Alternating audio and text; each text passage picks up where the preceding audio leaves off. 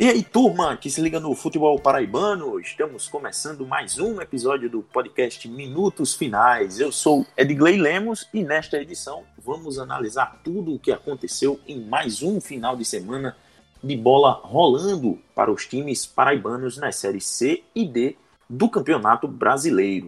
Pois é, na Série C, meus amigos, o 13 perdeu para o Jacuipense e segue na zona de rebaixamento enquanto o Botafogo empatou com o Remo e tem apenas dois pontos de vantagem para o Galo, não é isso, Pedro? Um abraço, Edgley, um abraço, Ellison, a todas as ouvintes e os ouvintes do Minutos Finais. Na Série C, tudo do mesmo jeito, né? Sofrimento para os dois lados alvinegros da Paraíba. Botafogo empatou, deu um ponto, né? Aumentou uma vantagem, é, sua vantagem para o 13, com um ponto, já que o 13 perdeu do Jacuipense fora de casa. O Botafogo empatou com o Remo dentro de casa na minha visão, dois resultados absolutamente normais e até certo modo esperados.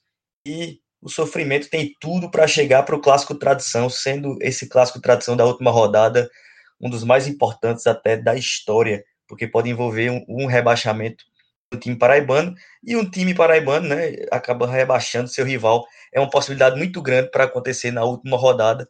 Mas claro, claro, antes disso, vai ter mais uma rodada para 13 Botafogo tentarem lutar e buscar essa sua manutenção da Série C. Então, terceira divisão tá, tá complicada para os paraibanos, mas muito provavelmente um paraibano vai, vai cair, outro vai escapar. A gente torcia para que isso não acontecesse, mas está bem difícil realmente depois desse, dessa rodada aí, com 13 perdendo fora de casa e o Botafogo empatando dentro de casa. Pois é, meus amigos, e na Série D, o Campinense perdeu para o Afogados e está eliminado da competição de forma antecipada. Pois é, a próxima rodada acontece no próximo final de semana e apenas um paraibano ainda tem chance de seguir sonhando com acesso à Série C. É o Atlético de Cajazeiras que bateu o Salgueiro, perdeu o treinador, mas já definiu o substituto. Como foi isso, Edson? Pois é, Edgley, saudações, amigas e amigos que acompanham o podcast Minutos Finais. É, falando primeiro do Campinense, quem nos acompanha desde o início sabe que era questão de tempo para acontecer o que está acontecendo, né? A eliminação antes, da, antes do fim da primeira fase. Vem para fechar aí com a famosa chave de Boston, ano de esculhambação total no Renatão, sete treinadores, 81 jogadores contratados, diretoria incompetente, FDA Esportes, a empresa que geriu o time na Série D, cumprindo o que se espera de privatizações e terceirizações, que é entregar um trabalho lixo foi assim como o Jaciobá, eliminado com folga e com uma das piores defesas da competição, agora é na Raposa. E o pior que ainda está botando banca para que a atual diretoria renuncie para tomar mais de conta ainda do futebol da Raposa e permanecer no ano que vem para fazer um projeto ousado, né, que é de tornar o Campinense o novo Serrano ou Alto Esporte. E aí a gente volta ao que eu falei no episódio passado, que o torcedor do Raposeiro, com certeza absoluta, tem vergonha do que o clube se tornou atualmente. Sobre o atleta de Cajazeiras, é, pegou todo mundo de surpresa, né? A saída do Celso Teixeira, que depois da vitória sobre o Salgueiro, acabou recebendo uma, uma proposta do Ipiranga de Erechim, que briga ali pelo G4, que briga pelo G4 na, no grupo B da Série C do Campeonato Brasileiro. O treinador aceitou. Daqui a, é, durante o programa, durante o episódio, eu vou trazer mais um pouquinho do que eu penso sobre essa saída do Celso Teixeira, mas é, nome por nome, o Oliveira Canidé, Canidé é muito mais, mais treinador que o Celso Teixeira, né? não há nem condições de, de haver comparação. Mas com três treinos para dirigir a equipe antes da partida difícil contra o Globo, que vale a vaga na próxima fase, é muito difícil cobrar do treinador que chega aí para tentar apagar um incêndio que o Celso deixa na, na, nessa sua saída do, do Trovão Azul? Com Celso, nada nunca é tranquilo, né? Elson e Pedro. Mas a gente vai poder debater um pouco mais sobre isso e muito mais após a vinheta da banda Razamate. O podcast Minutos Finais é a nova casa de discussão do futebol paraibano você pode ouvir onde e quando quiser. Basta ir no Spotify, Deezer, YouTube ou no site minutosfinais.com.br para ficar muito bem informado com as melhores opiniões sobre o futebol paraibano.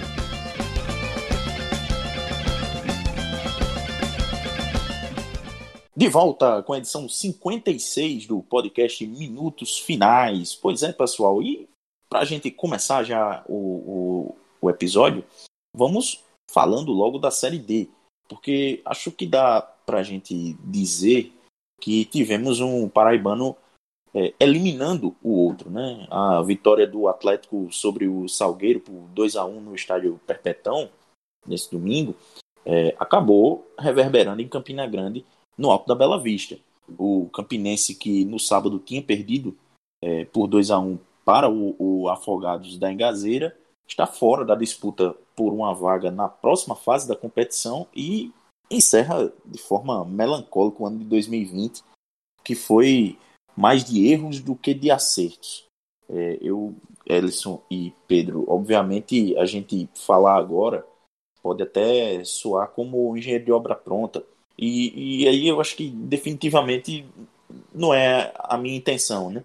Que, que tem, tem muito, Sim. inclusive, muito engenheiro de obra pronta nessa, nessa fase. Pois é, mas aí agora. definitivamente essa não é a minha intenção. Mas olhando para trás, o, o, o, trabalho de Oliveira Canindé, né, no início do ano, apesar dos problemas que a gente falou aqui reiteradas vezes no, no, no minutos finais, é, o, o, o time que não conseguia né, concretizar muitas chances, que criava. É, enfim, parece ter sido um dos poucos pontos positivos né, da, da temporada da Raposa. De lá para cá foram sete técnicos, mais de 80 jogadores contratados no, no ano e agora o grande objetivo do Campinense é, ficou pelo caminho, né? Mais uma vez.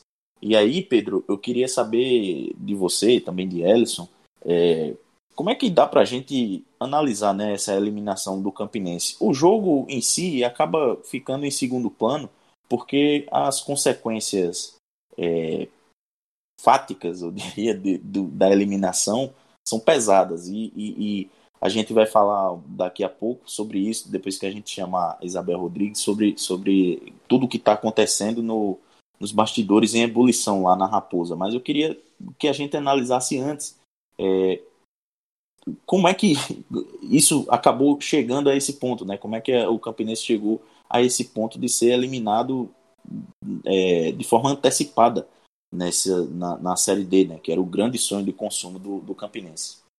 Bom, é, o Campinense fez mais um jogo ruim, né? Contra o Afogados.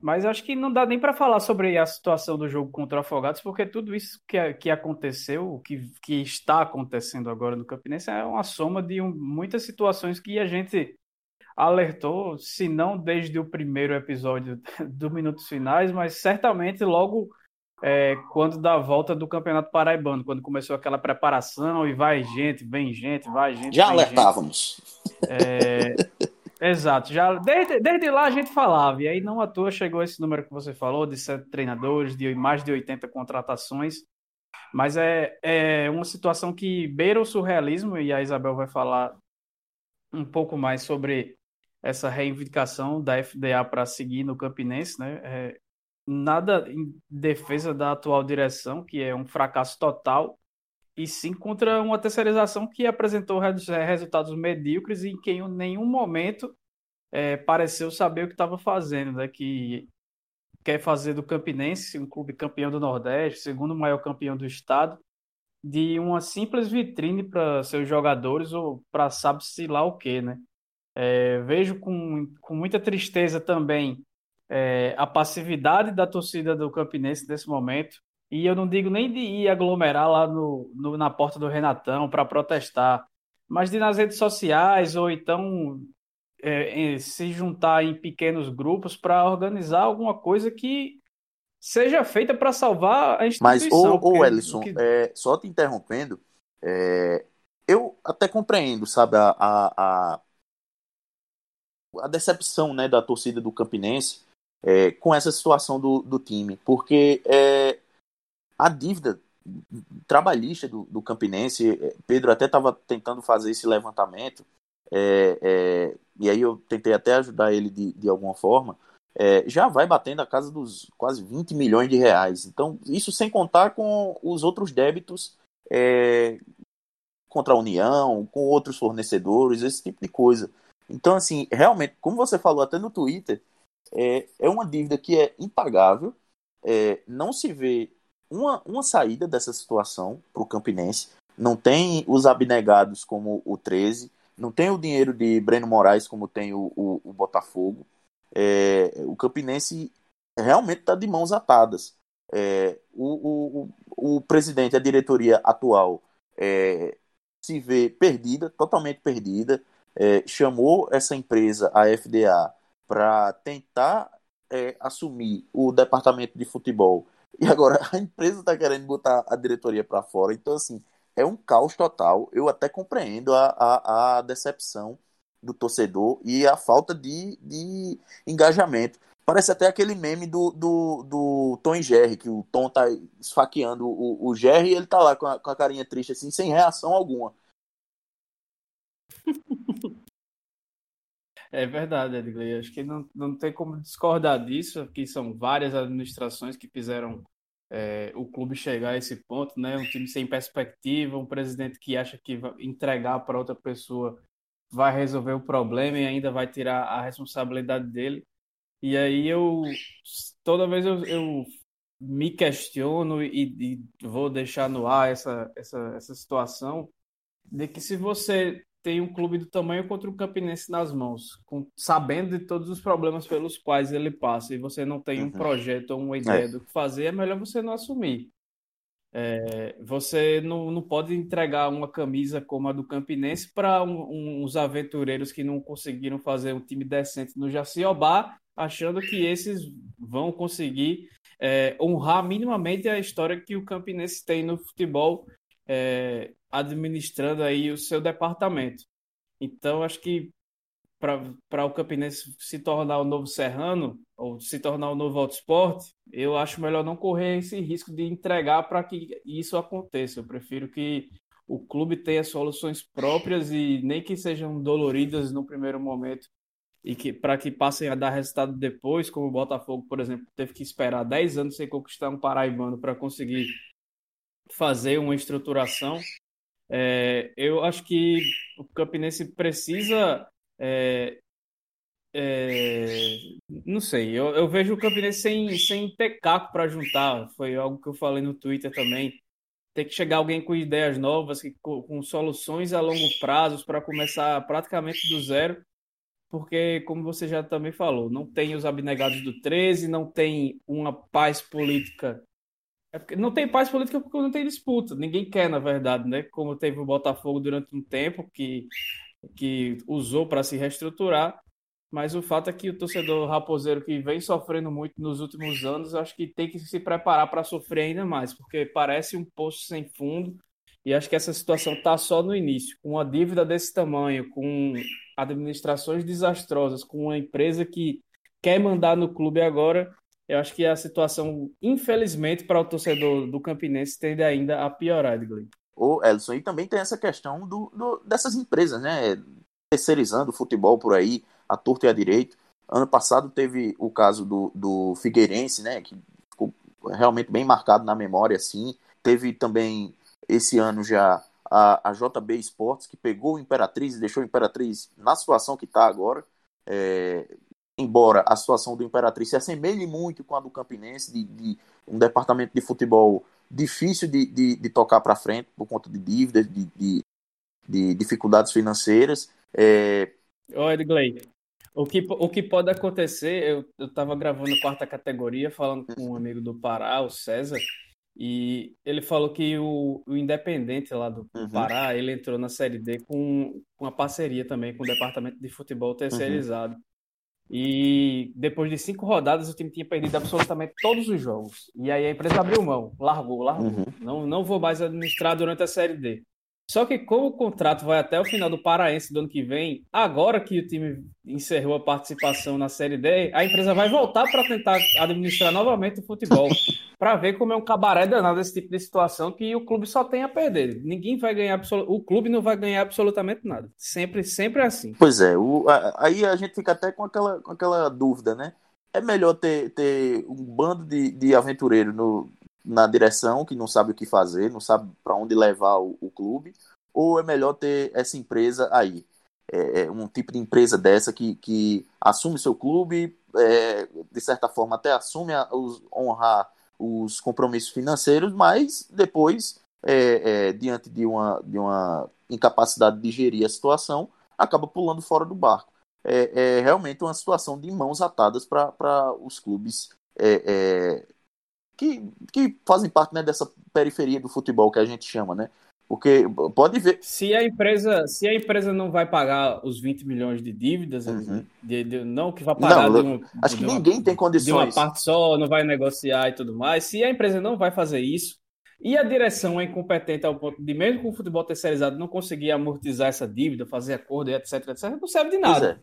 Então, para ficar passando esse tipo de vergonha, é melhor que tenha uma administração própria que seja do clube, que decida fechar a porta por, por um ano, dois anos aí para tentar se reestruturar, voltar na segunda divisão do estadual do que ficar vivendo esse tipo de situação, porque na hora que a empresa sair, as dívidas vão ficar para o clube e vai piorar ainda mais uma situação que já é caótica. É, eu acho que são debates diferentes. Eu acho que o debate de clube-empresa, o clube social é um, que é algo muito mais profundo. Né? O Campinense viveu em um ano e seis meses, mais ou menos, é, esteve dentro desse debate, mas sem profundidade nenhuma. Né? O fato é que a, sem a FDA Esportes, penso eu, realmente o Campinense não teria é, não teria time nessa Série D, imagino. Então a FDA Esportes foi, foi meio que uma, uma possibilidade mínima de ter time para jogar nessa Série D. Isso não quer dizer que eu estou defendendo aqui o clube empresa, pelo contrário, eu prefiro muito mais um modelo associativo, desde que tenham pessoas é, capacitadas e que possam é, levar o clube de uma maneira é, correta e com muita responsabilidade. O fato é que nesse momento do Campinense a coisa é tão trágica e tão complicada porque, é, enfim, uma série de gestões deixou o Campinense numa, numa condição de diversas dívidas, de, de muito é, comprometimento financeiro, que é, é difícil imaginar quem possa assumir o clube, né? E até um, uma empresa assumir o clube também eu acho inviável e que não vai acontecer não acho que vai resolver. Nem eu consigo ver também no modelo associativo imaginar alguém do clube hoje que possa fazer esse tipo de gerência para modificar o patamar do Campinense. Por isso que a gente trata como muito sério hoje a situação do Campinense. É claro que eu não tenho um pessimismo grande de achar que Campinense vai virar um Serrano um Alto Esporte. Eu acho que o Campinense tem uma, uma, uma condição é, de força cultural e de força popular de se, se reerguer. Mas eu vejo uma situação muito semelhante àquela crise do Botafogo, aquela última crise né, de mais ou menos 10 anos sem título e com, muita, com muitas dívidas, com muitos problemas financeiros, econômicos, enfim, ideológicos também, de gestão. Mas o Botafogo realmente parou muitos anos aí perdendo campeonatos para poder se organizar de maneira fiscal, de maneira trabalhista e de fato isso foi importante para o soerguimento, digamos assim, do Botafogo. E isso foi dentro da lógica da associação, né, com dirigentes, com gestores ligados ao clube, que para mim continua sendo a melhor maneira. Mas hoje eu não consigo ver quem possa fazer isso no Campinense. Então é, é, é difícil vislumbrar uma, um, um momento melhor para o Campinense pelos próximos anos, seja com, com uma, uma empresa como foi a FDA Esportes, que repito, acho que sem ela não, não teríamos um Campinense na Série D, e aí seria uma, uma certa vergonha bem complicada aí, né, de, de, histórica, de não disputar nenhuma competição por desistir, mas é, a FDA se mostra também bem incompetente de gerir o futebol, foi para o clube para gerir apenas o futebol, e nisso foi muito ruim, também não, não podemos negar essa realidade. De fato, colocou o Campinense no campeonato, mas para cumprir tabela ou para buscar uma classificação que deveria ser automática num grupo como esse, o Campinense com a tradição que tem. E o que aconteceu mesmo foi uma eliminação, é, não diria vexatória, mas uma eliminação que um time da grandeza do Campinense tem que sempre achar como um problema e entender como tal. Para você ter uma ideia, né, o Campinense que está na Série D desde 2012, não jogou 2013, aí volta 2014, 2014 até agora seguidamente, pode terminar é, essa Série D com a, o pior aproveitamento do Campinense na história de uma Série D, né? O último, o último, o último aproveitamento péssimo foi em 2014, com 37,5%. Hoje o Campinense está com 35,9% de aproveitamento. Ainda temos o jogo contra o América de Natal, mas é possível que essa seja a pior campanha da história da Série D na, da, enfim, do Campinense, né? Para se ter uma ideia. O Campinense passou de fase 2012, 2015, 2016, 2017, 2018 cinco vezes e não passou 2014, 2019 e 2020, né? Faz essa dobrada em 2019 e 2020. É, em 2020 com uma empresa terceirizada que não me parece ser o melhor caminho, é, mas também honestamente não consigo vislumbrar qual é esse melhor caminho hoje no Campinense é, temos temos aí realmente não conseguimos não consigo ver dirigentes ou um grupo de torcedores que ou de, de dirigentes enfim dirigentes são torcedores né mas enfim grupos que de, de pessoas que estão na estrutura do Campinense que possa retomar os trilhos de uma gestão um pouco mais profissional e responsável financeiramente. E aí o torcedor do Campinense precisa entender e também o clube, quem quer que seja, que é, para se resolver vai ter que vai ter que trabalhar bastante e comer um pouco de maçô no sentido de fazer times mais baratos para tentar se recuperar de maneira econômica, né? Tentar é, parcelar dívidas, todo esse trabalho que o Botafogo fez naquele período de crise, o Campinense tem que fazer, o 13 também precisa fazer. Eu insisto muito nessa tecla de que os dois times de Campina Grande é, precisam fazer porque acabam tendo muito sequestro de renda, de, de, de possibilidades de recursos, né? acabam tendo esses recursos retidos porque há dívidas enormes que precisam ser resolvidas. E futebol precisa cada vez mais, futebol moderno precisa realmente de uma estruturação dos clubes para que possam ter aí é, receitas vindo de maneira inteira no cofre, né? Senão, velho, não tem não tem para onde. O, o, caminho é realmente ficar sempre pensando é, no time, fazer o time dois meses antes e a cada mês é, buscar de alguma maneira pensar a cada mês como vai pagar o próximo. E isso não, não, não cabe mais no futebol. Então o Campinense é produto aí de diversas gestões que não se preocuparam com isso, algumas inclusive vitoriosas, mas que não se preocuparam com isso e é, não tem para onde. O resultado, infelizmente, é não só o futebol mal no futuro, no caso do Campinense no presente, como também é, em progressão geométrica o aumento de dívidas e de problemas financeiros. Eu queria abrir espaço aqui para a gente chamar a, a nossa querida Isabel Rodrigues, que é a setorista do Campinense lá na CBN Paraíba. Ela traz mais detalhes sobre essa, esses bastidores aí do Campinense, né, que a gente até ensaiou aqui falar, mas ela traz mais informações detalhadamente sobre esse, esse moído aí que tá, esse furdunço que está nos bastidores do Campinense. Fala galera do Minutos Finais, pois é, o Campinense vai aí pelo segundo ano consecutivo de forma melancólica para a última rodada da Série D do Campeonato Brasileiro sem chances de classificação para o mata-mata. Vai cumprir tabela contra o América de Natal nessa última rodada e muito possivelmente com um time bem misturado, bem modificado, já que algumas peças já devem deixar o alto da Bela Vista no decorrer dessa semana. O Campinense que, se na Série D não tem mais muito o que se fazer, a não ser cumprir tabela nessa última rodada, nos bastidores muita água vai rolar e muito moído deve acontecer nesses próximos dias, já que a empresa, a FDA Sports, né, que é a empresa que vem gerenciando o departamento de futebol do Rubro Negro, ameaça romper e deixar o clube caso a atual gestão não renuncie. Portanto, a empresa pede a renúncia da atual gestão, do atual presidente, da, da atual diretoria, para que possa continuar no clube, cobrindo os custos, cobrindo os gastos de forma geral do Campinense Clube. Lembrando que quem chamou a empresa para, digamos assim, socorrer o Campinense, já que a crise financeira atacou não só o Campinense, mas todos os clubes do Brasil por conta dessa pandemia, quem chamou a empresa foi a atual gestão, né? Foi o Paulo Gervani e a diretoria do Campinense. Mas agora existe esse atrito e existe essa imposição da empresa para seguir dentro do clube. De pessoas que estão lá de dentro, que têm contato com ambos os lados, né? Vamos dizer assim, que tem contato com ambos os lados, que vivencia o Campinense Clube.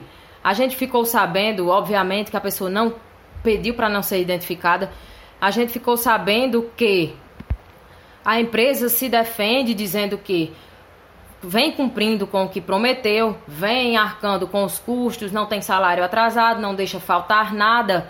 Porém, dizem inclusive que não tem culpa da, da situação atual, não tem culpa dos mais de 80 jogadores, dos mais de 7 técnicos na temporada, que pegou o clube apenas da semifinal do Campeonato Paraibano para frente. Então eles se isentam dessa culpa da, vamos dizer assim, da tragédia que aconteceu durante a temporada.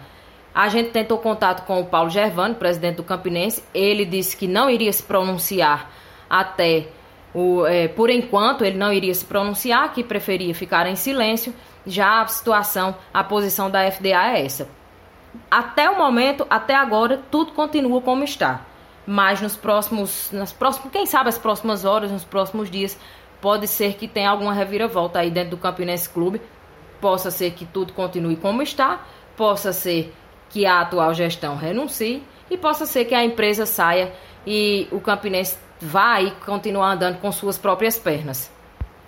Agora é continuar, agora é continuar não, agora é pensar na próxima temporada, na temporada de 2021, porque tem muito que se organizar ainda dentro do Campinense Clube, porque ano que vem já tem Série D garantida, tem também Copa do Brasil garantida, fora o Campeonato Paraibano, que vai ser disputado aí a partir de, do começo do ano que vem, ninguém sabe ainda, porque não sai o calendário, enfim.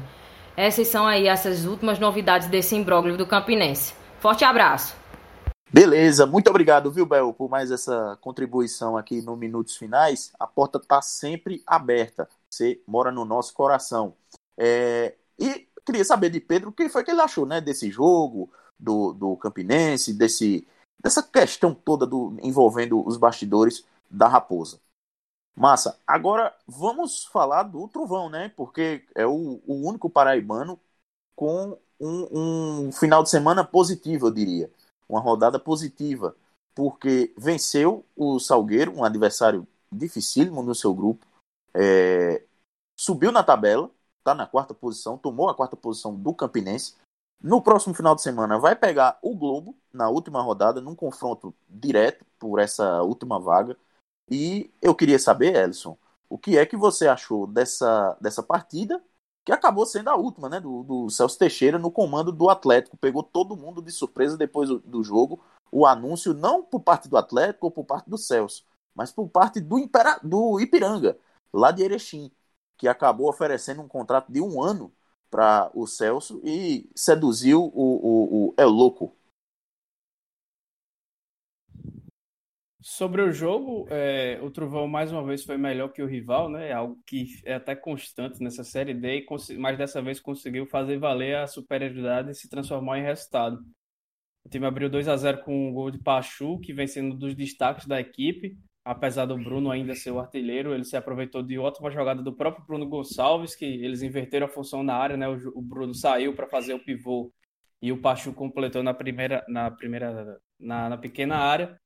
É, o Salgueiro tentou colocar a pressão no fim, assustou bastante, mas em um contra-ataque que saiu de um chutão, Edmar, que jogou o estadual pelo Nacional de Patos, atacante, é, aproveitou e fez 2 a 0 E como o Atlético sempre gosta de emoção no final, né, de, não só de emoção, mas de entregar suas partidas no final, ainda deu tempo de levar um gol do, do Renato, um golaço, chute de fora da área no ângulo do goleiro Danilo, que está substituindo o Emerson, que pediu para sair no começo da semana. É, é, e rescindiu o contrato com o clube após cinco jogos, mas não deu tempo de, de o Atlético entregar de novo o, o resultado depois dos 45 minutos. E logo depois da, da, que acabou o jogo, né, rodou a informação, como você falou, de que o Celso deixaria o clube rumando ao Ipiranga, que briga por uma vaga na próxima fase da Série C que acabou se confirmando no, na segunda-feira, mas que já se sabia que, que era algo certo. É, não consigo honestamente criticar ele por, pela decisão, porque vai para uma divisão superior, deve ter um salário maior, volta ao sul do país, mais perto da casa dele. Fazendo, e esse ano o Celso fez uma, uma tour né, pelos extremos do país. Foi para o Acre, estava na Paraíba, agora vai para o sul. Daqui a pouco ele pinta lá no, no centro-oeste, no Mato Grosso, Mato Grosso do Sul, quem sabe. É, na Paraíba ele ele jogou esse, ano teve no Nacional e teve também no teve no 13 no Nacional e, e, e no, no Atlético, né? três times no mesmo estado em, em um ano, algo pouco, pouco comum. É. Que como são as coisas na vida de Celso, né? É, certamente Agora... ele não é, não é uma pessoa muito comum, né? É, é... e Elson, e assim, você falou, né? Ele vai para uma divisão superior, né? E vai disputar, quem sabe, até uma vaga pelo, pelo, no, no na próxima fase, né? Porque o Ipiranga é o quinto colocado do grupo B, 25 pontos, mesma, mesma quantidade de pontos do Londrina. Tem seis pontos de, de vantagem para o Volta Redonda. Então, é, é, assim, o, o, o Celso acabou caindo para cima, né? Caindo não, né? Porque ele não foi demitido, mas assim, pegou o elevador subindo e pode subir até de divisão, quem sabe, né? Para a Série B. É, exato, então ele, ele cai para cima realmente. E aí só que acho que entra outra questão. É... O Celso, em algumas vezes, já foi demitido do nada, agora sai do nada também, e eu acho que todo trabalhador tem direito de buscar o que acha melhor para si. Mas aí eu entro numa questão que o, o Pereira, do Baiano de 2, falou no Twitter, né? Que Celso virou um treinador folclórico e de tiros curtíssimos. É, já que faltam dois jogos aí para o fim da, da, próxima fase, da próxima fase da terceira divisão como ele tinha três jogos para salvar o Galo do ano passado do rebaixamento, como teve dois jogos para livrar o Nacional da queda no estadual desse ano. Então, os trabalhos de Celso, que sempre tinham prazo de validade é, por conta do seu temperamento, coisa que a gente trouxe no VTCast com o William Simões falando na demissão dele do Campinense, acho que em 2017, antes dele sair do clube, que nem Jesus aguentava lidar com o Celso.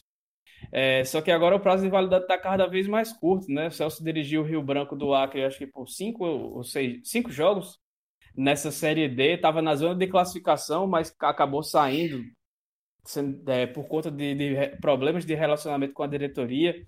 Já se sabe que ele tinha problema de relacionamento com o elenco do Atlético de Cajazeiras e agora ele certamente vai ter problemas de relacionamento lá no Ipiranga.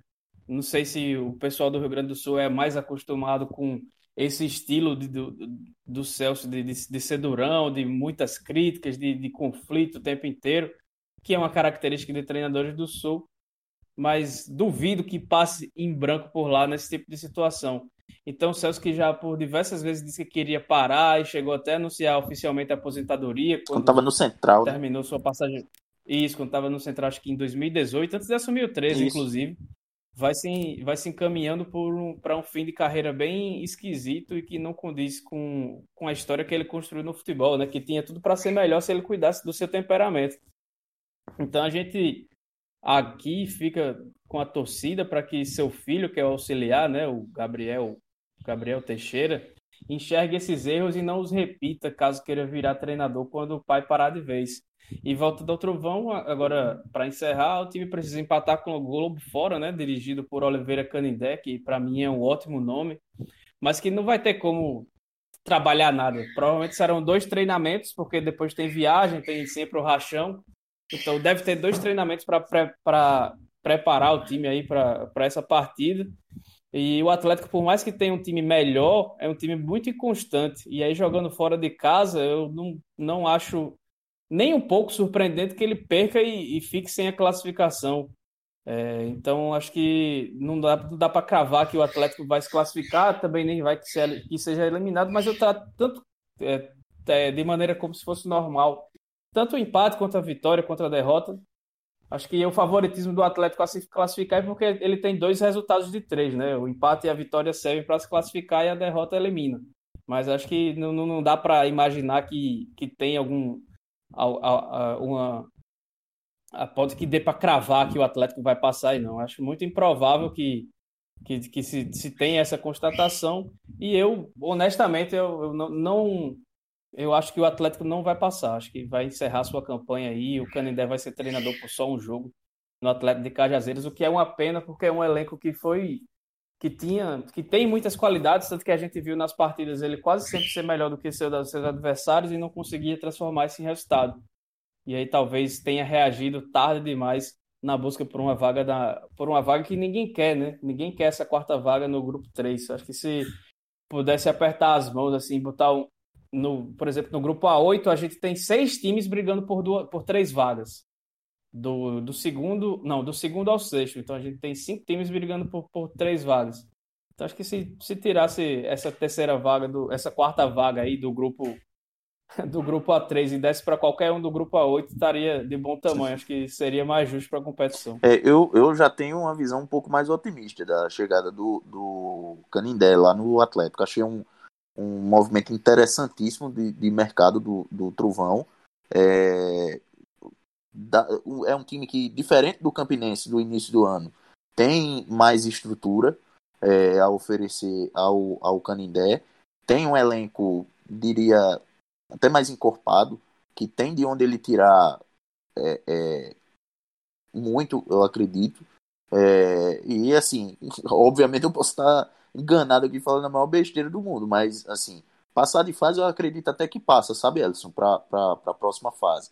Mas aí disputar acesso aí eu não, não ponho a mão no fogo, não, não, não caso, não caso 50 com você, não, mas mas eu acho que o Atlético, pelo menos passar de fase, passa.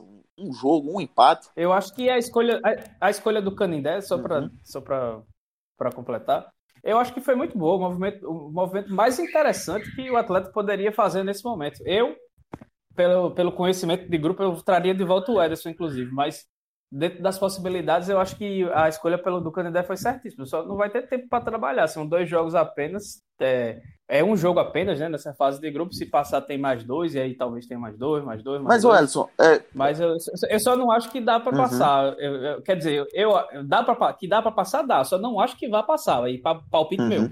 E assim, eu, eu vou até parafrasear você no quarta categoria, porque você mesmo foi quem trouxe a informação que, que o, o é, Ederson estava é, com umas rusgas aí com o elenco por conta da, da, da saída do Egon, retorno do Egon, escalação do Egon como, como titular e, e, e capitão em, em, um dos jogos.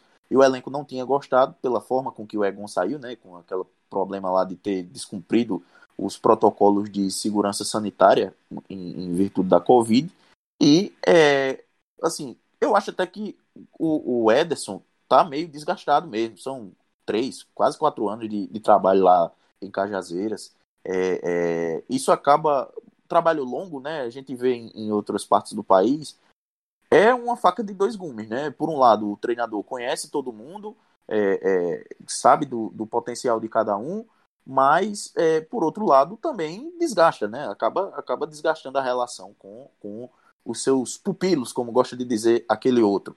É, mas aí Passando, passando adiante, é, eu queria até saber de você. Adiante não, mas ainda nesse assunto da troca de treinador. Mas para a gente, rapidinho, a gente é, é, perceber um, um, algumas coisas. O estilo do Ederson, da mudança do estilo do Ederson para do, do, do Celso e do Celso para o Canindé. Quem que você acha que é mais próximo um do outro aí? Porque eu, eu particularmente, eu acho que o estilo do Ederson de trabalhar, a filosofia de trabalho do Ederson, se aproxima um pouco mais da do Canindé. O, o Celso, para mim, foi uma ruptura total com esse, com esse, com esse estilo. E, e até por isso o jogador, essa, esses atritos né, com o elenco. O que é que você acha que, que, que dessa situação aí? Sobre Ederson era mais a questão de conhecimento do grupo para uma partida só. Também não acho que seria o ideal ele voltar pensando numa classificação. O problema é que meu palpite realmente pessoal é que o Atlético não passa. Só que uhum. a, a, saída do, do Ederson para a chegada do Celso Teixeira é um negócio que não tem o menor sentido, né? Eu não sei que você mudar de, de, de um estilo é, de, de jogar bola, de, de priorizar o jogo a, a, querer dar um choque no grupo no meio de uma competição é, eu acho uma coisa bem, bem absurda. E o Celso uhum. ainda saiu com, com um retrospecto bom, né? Saiu com três vitórias, dois empates e duas derrotas, bom, etc. Entre aspas. Uhum.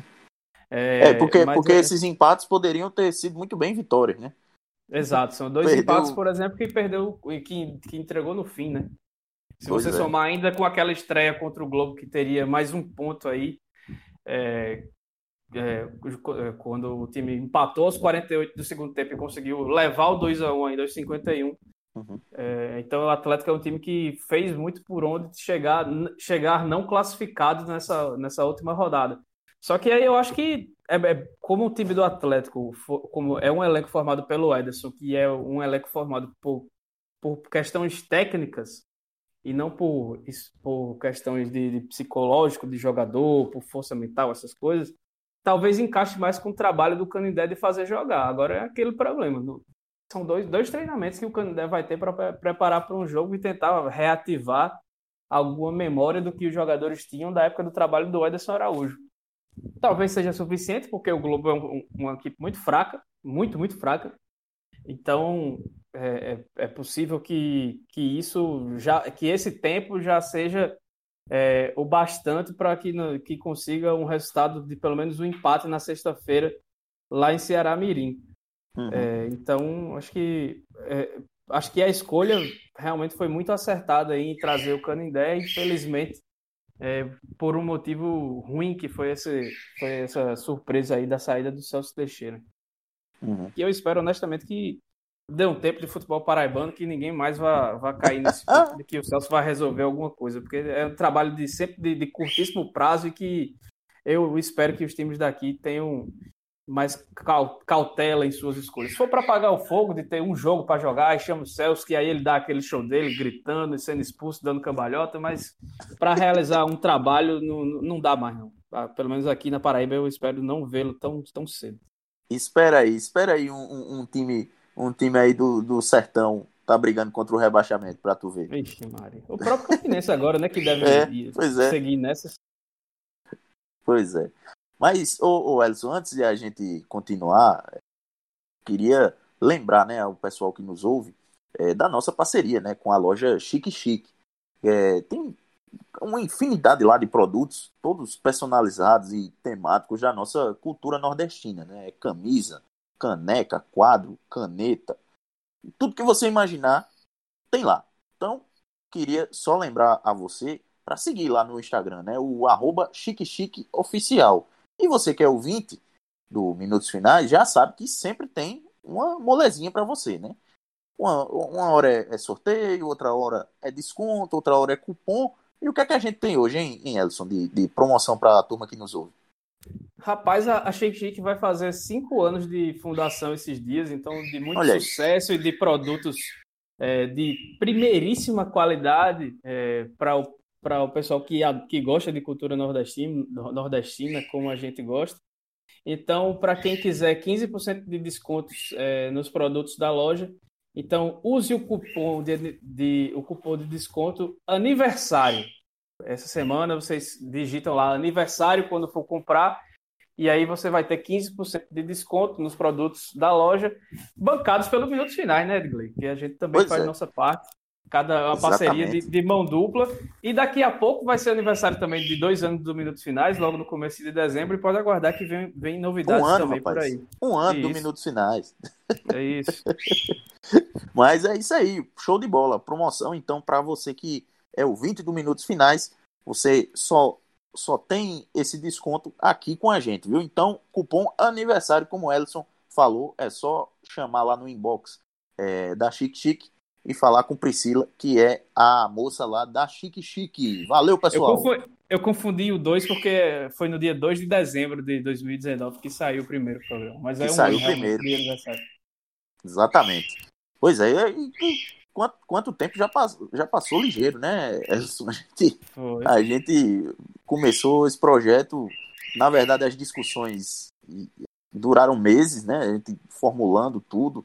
É, é, enfim, acho que no próximo programa a gente vai poder falar um, um, pouquinho mais, já que possivelmente vai ser na véspera do aniversário do Minutos Finais. Mas é, queria falar agora, chamar para a gente falar do, do, da Série C, né? Porque é, essas últimas rodadas aí vão tem tudo para pegar fogo, principalmente entre os dois paraibanos, né? O 13, né, entrou em campo no domingo, entrou primeiro em campo e acabou perdendo por 3 a 2 para Jacuipense, né? Num jogo que é, eu até trabalhei lá na redação do, do Globo Esporte fazendo o tempo real e meu velho, um jogo bem movimentado. Eu não tava, confesso que eu não estava esperando não um, um, uma partida tão é, laica, né?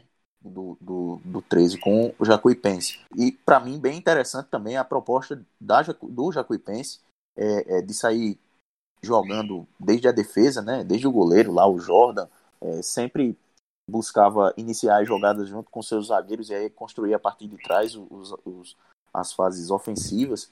É, é, e o 13, por outro lado, já subindo a marcação, mordendo lá em cima, é, mas deixando muitos espaços lá atrás. Né? Sofreu justamente por esses, por esses espaços lá atrás, com falhas individuais na defesa, que aí acredito até que contribuíram bastante para esse resultado final. E aí eu queria saber, Pedro, é, o que é que você achou desse jogo do Galo? Que eu, eu sei que você tem uma avaliação bem parecida com a minha, você estava participando é, é, bastante na, na, no Twitter, avaliando essa, essa, essa partida do Galo, né? Bom, o 13 foi, foi até que foi valente, né? Fez dois gols, é importante lembrar isso. Foi um 3 a 2 um jogo bem movimentado. É, no segundo tempo teve até um, um laicar muito, muito maior do que no primeiro tempo, que eu acho que o Jacuipense foi melhor. Mas foi impressionante como o sistema defensivo do 13 foi absurdamente é, juvenil, assim. Parecia um, um, Quando o Jacuipense acelerava um pouco, definia, sabe? Toda jogada que o Jacuipense buscava acelerar para criar, trocando passes, ele, ele definia. Foi impressionante como foi fácil entrar na defensiva do Galo da Borborema. Com a bola, o 13 teve dificuldades, mas conseguiu criar chances, fez dois gols, criou até outras chances também que poderiam ter sido convertidas em gols. É, não dá para dizer que foi uma grande partida com a bola, mas foi uma partida razoável do que se espera de uma equipe tão limitada que é o 13, que luta para escapar do rebaixamento desde o início dessa competição também, é, assim como o Botafogo. Então são equipes que não têm muito o que oferecer com a bola pela limitação que são é, suas, suas equipes, né? suas construções de equipes nesse, nessa temporada. E o 13, mesmo assim, teve algumas boas chances e conseguiu marcar gols, né? o detalhe é esse. Mas sofreu três, que poderia também ser mais, é, tendo em vista a fragilidade que o sistema defensivo apresentou do 13. Né? O Márcio Fernandes colocou, sacou o Gilmar, né? Eu confesso que não consegui entender, a não ser que tenha sido a questão do Gilmar não, não poder jogar 90 minutos. Aí sim eu entendo. Mas discordo de colocar o melhor zagueiro do time na lateral esquerda improvisado, que é o Nilson Júnior. E ele acabou que não só não contribuiu por dentro, né, na, na, defesa por dentro, como também não foi bem jogando improvisado na lateral esquerda. O Thiaguinho deitou e rolou ali o atacante do, do Jacuipense uma revelação bem interessante de, de 22 anos, que se criou muito pelo lado direito, foi bem e é, deu muito trabalho, não só ele, como a equipe do Jacuipense ali pelo lado direito, no lado justamente do Nilson Júnior, que é um bom zagueiro, faz uma grande temporada, na minha opinião, para o nível que foi o futebol paraibano nesse ano. E jogando de ala esquerda, né, de lateral, sem subir muito, é verdade, mas jogando de lateral o 13 não jogou com três zagueiros, né? E jogou realmente com a linha de quatro e o, e o Nilson Júnior lá na lateral esquerda, ele não jogou bem. É, o Galo da Borba Moreno depende muito do Vinícius Barba, que não jogou tão bem nessa partida contra o Jacuipense. Mas também é complicado, porque fica sempre na responsabilidade dele é, ter que fazer o jogo do, do time, né? E o Packer, que no início iludiu um pouco, né? No início, quando ele chegou, Douglas Packer continua, para mim, muito mal e não ajudando o Vinícius Barba, que é um dos poucos pingos de inspiração dessa equipe, mas que acabou não jogando bem na partida do domingo é, entre Jacuipense e 13. O Felipe Alves também não, não, não fez uma grande partida, acabou fazendo gol, mas não, não foi uma, uma, uma opção ali de, de quebrar linhas, né? De, como o Murici, por exemplo, já foi mais, né? O Murici pelo lado esquerdo já foi um jogador que deu mais trabalho à defensiva do Jacuipense mas a equipe do, do 3 eu vejo como ela é muito, muito solta, sabe? Ela não, não tem uma, um, um volume. Já apresentou mais isso, mas mesmo criando boas chances e, e, podendo até feito mais dois gols, mas isso tem muito em virtude também da, da fragilidade do Jacuipense. Porém, não dá para comparar a fragilidade do, do, sistema defensivo do 13 com o do Campinense. Realmente me impressionou muito, amigos, assim, o, o, o, o fato aí de que o Jacuipense, quando tentava acelerar, quando botava a bola no chão para acelerar, e, e, e, o Jacuipense definia, sabe? Finalizava. E foi impressionante mesmo isso. Até tem no Twitter que foi uma das piores. Acho que até cravei que foi a pior partida de um sistema defensivo que eu vi, né? De jogos que eu vi no ano. Porque era, era, era realmente uma coisa estranhíssima como, como era fácil o Jacuipense chegar para finalizar. E talvez por isso, é, pela, por essa fragilidade do 13, o Jacuipense para mim realmente foi melhor na partida, um pouco melhor do que o 13 e mereceu a vitória um resultado que complica bastante as pretensões do 13, que agora joga dentro de casa contra o Vila Nova. O Vila Nova que não está classificado, né? portanto ele, ele tem o que jogar ainda. É, é, é justamente o jogo que pode garantir a classificação do Vila Nova para a próxima fase. Então vai ser um confronto bem difícil em Campina Grande que o 13 tem que vencer, né? É vencer ou vencer para poder continuar lutando com o Botafogo para se manter na Série C. Uma pena que provavelmente realmente eu, eu não consigo ver Jacuipense ou Ferroviário entrando nessa briga mais. São dois jogos entre Botafogo e 13. Eu acho que um paraibano vai cair. E é essa luta que a gente vai ter que comentar e analisar e assistir pelas próximas rodadas. É, ô, ô Elson, eu queria saber de você o que é que você vê de perspectiva né, para essas próximas duas rodadas, porque o, o 13 pega o Vila Nova, o Botafogo pega o Paysandu e aí na última rodada eles se encontram, possivelmente para um matar o outro, né? Acho que até dá para cravar que certamente um vai matar o outro. Acho que a distância vai no mínimo se manter de dois pontos na próxima rodada. Palpite meu também. Uhum. Então acho bem, bem provável que chegue na última rodada com os dois times brigando para cair, o que, o que deve corroborar uma, uma, uma previsão que a gente fez há algumas semanas, acho que bem um mês, que aqui a gente diz que essa, essa última vaga na Série D do ano que vem vai ser para um dos times paraibanos. E agora acho que o 13 é, é favorito. Mas só para completar sobre esse 13 Jacuipense, parece reedição do programa passado, mas acho que o, Galo paga muito pela falta de convicção do Márcio Fernandes. Porque ou é isso, ou ele quer mostrar para todo mundo que o elenco é fraco, que, não, que ele não confia no elenco e, e que vai rodando, rodando, rodando, para que isso fique claro. Porque não é possível que ele não mantenha ninguém, né, com exceção do Neto Baiano, no ataque por dois jogos consecutivos. E aí tem que ver. É, a, não, não tem a ver né, com a estratégia de acordo com o adversário, porque já vem sendo assim com relação a todo mundo e a alguns jogos. E aí o time não rende, porque não existe estrutura de, de jogo, não existe entrosamento, não existe nada. A estratégia de marcar na frente que ele quis implantar contra, contra o Jacuipense, que eu sou totalmente favorável, mas no momento que ela não é feita de maneira organizada, já que não tem sequência para que se aprimorem a leitura de, de as leituras do, dos jogadores, de, de jogadas e de movimentos, acaba que não dá certo. E foi o que a gente viu claramente no primeiro gol, por exemplo, que o Thiaguinho pegou a bola quase do meio campo, depois do chutão da defesa que sobrou para o Raniel. E de lá ele foi até a cara do Andrei para tentar fazer para tentar fazer o gol. E com a defesa do 13, que é lenta, só escoltando, basicamente, né? Acompanhando por trás. O time mostrou até poder de reação, talvez nem merecesse perder, mas é uma conta que não foi, de, não foi do jogo de domingo, né? Uma conta que é bem anterior a isso. É algo que de um trabalho que não tem sequência. E o Márcio Fernandes, que teve todos os méritos e sorte naquela sequência de pegar a Imperatriz duas vezes e o Belo, é, que não ia para lugar nenhum naquele momento, agora deve ser cobrado por, pelas decisões ruins dele, as decisões que eu acho incoerentes e e, e ineficazes.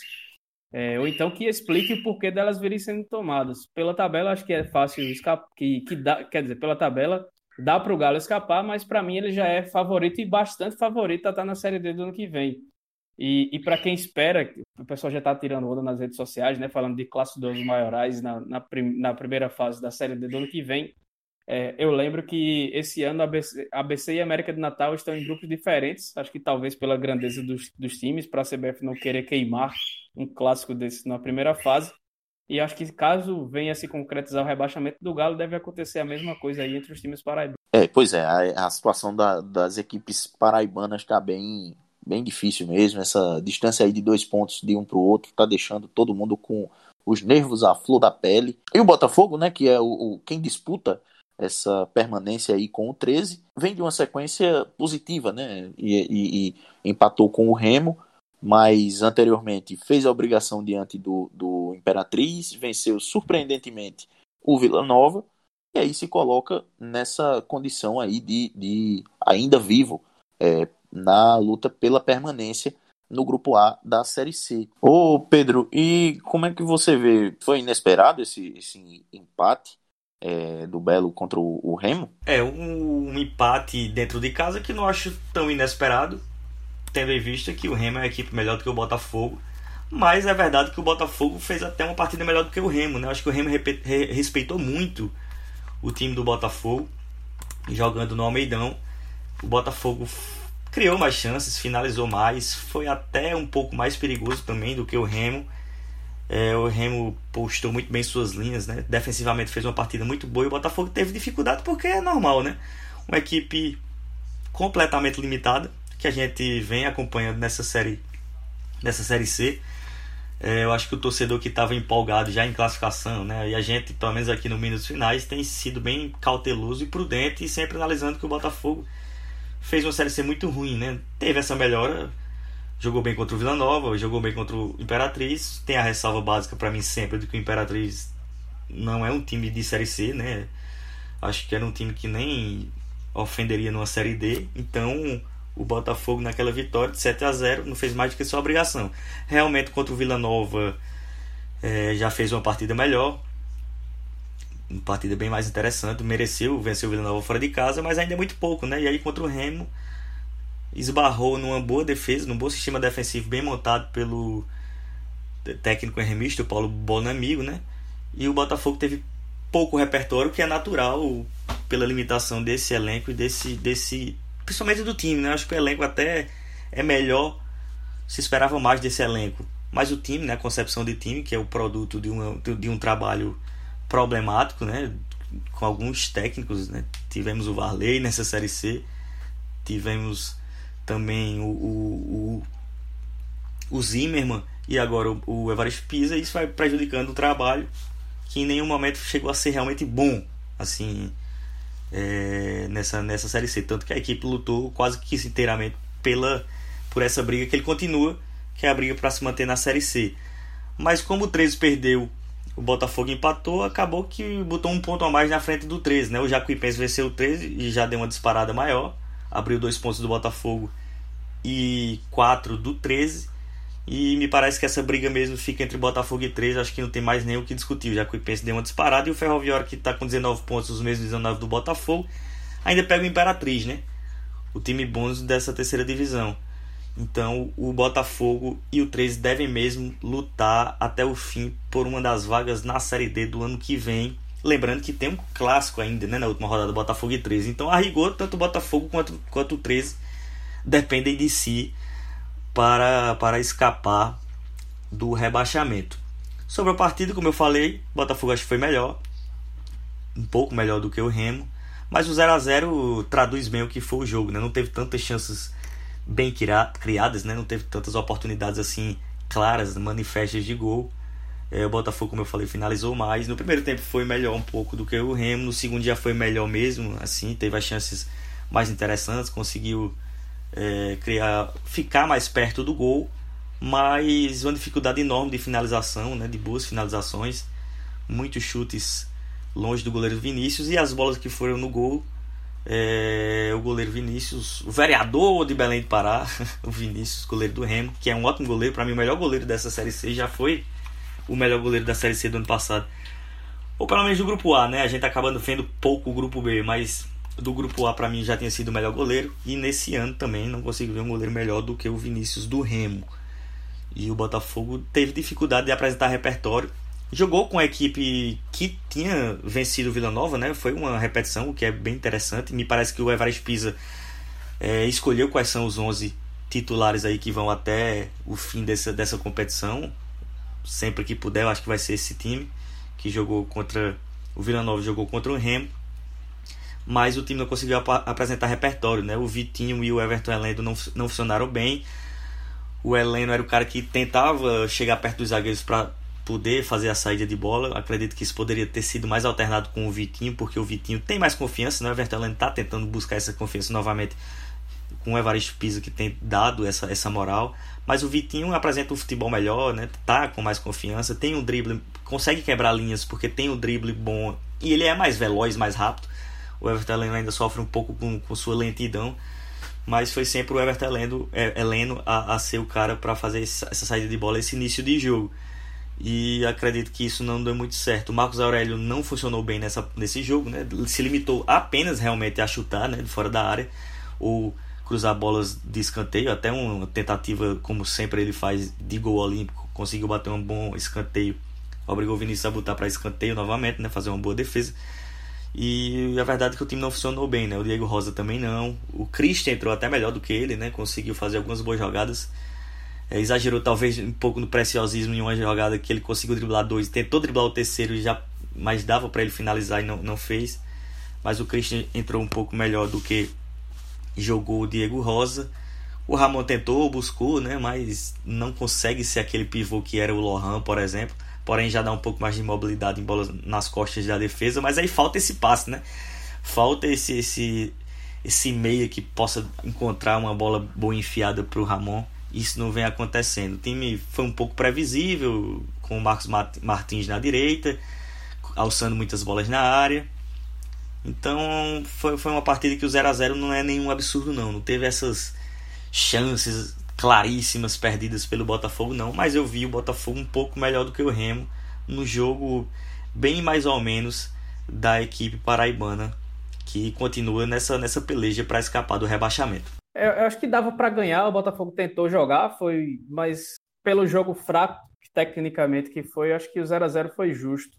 Então acho que o Botafogo até teve uma chance clara já no fim do jogo, é, com, com o Christian, com o Christian, né, que driblou dois é, e na frente da área é, tentou dar mais um drible, o terceiro drible foi quando acabou perdendo a bola, ele estava cara a cara com o goleiro, depois esperou vir mais o zagueiro para tentar cortar, acabou tentando driblar e perdeu a bola mas não foi por causa desse lance que o Belo perdeu.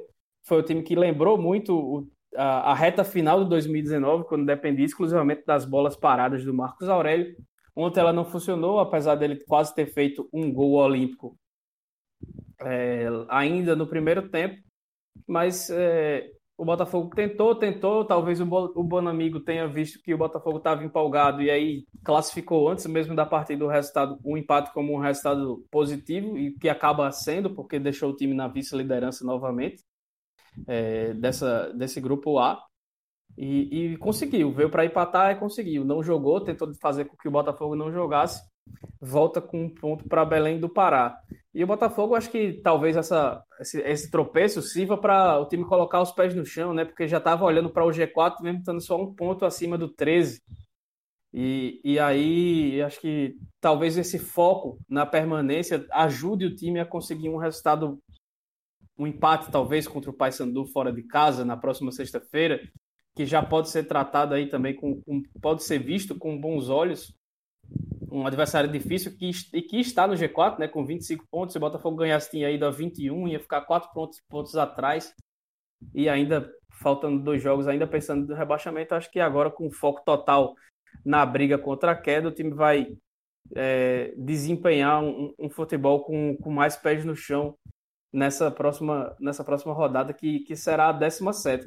E aí vai tentar Vai, e aí imagino que a decisão vai ficar para a última, última partida realmente contra o 13 do dia 5 de dezembro aqui em João Pessoa. Mas acho que para o que se esperava do Botafogo há quatro rodadas atrás, antes da chegada do Evaristo Pisa, eu acho que o, o, empate foi de bom tamanho, esses dois pontos de diferença para a zona de rebaixamento são de bom tamanho, porque, por exemplo, no, no pior dos cenários para o Botafoguense, se o 13 ganha do Vila Nova na próxima rodada e o Botafogo perde do Paysandu, ele vai ficar um ponto atrás do 13 apenas para decidir em casa quem vai cair, podendo com uma vitória escapar.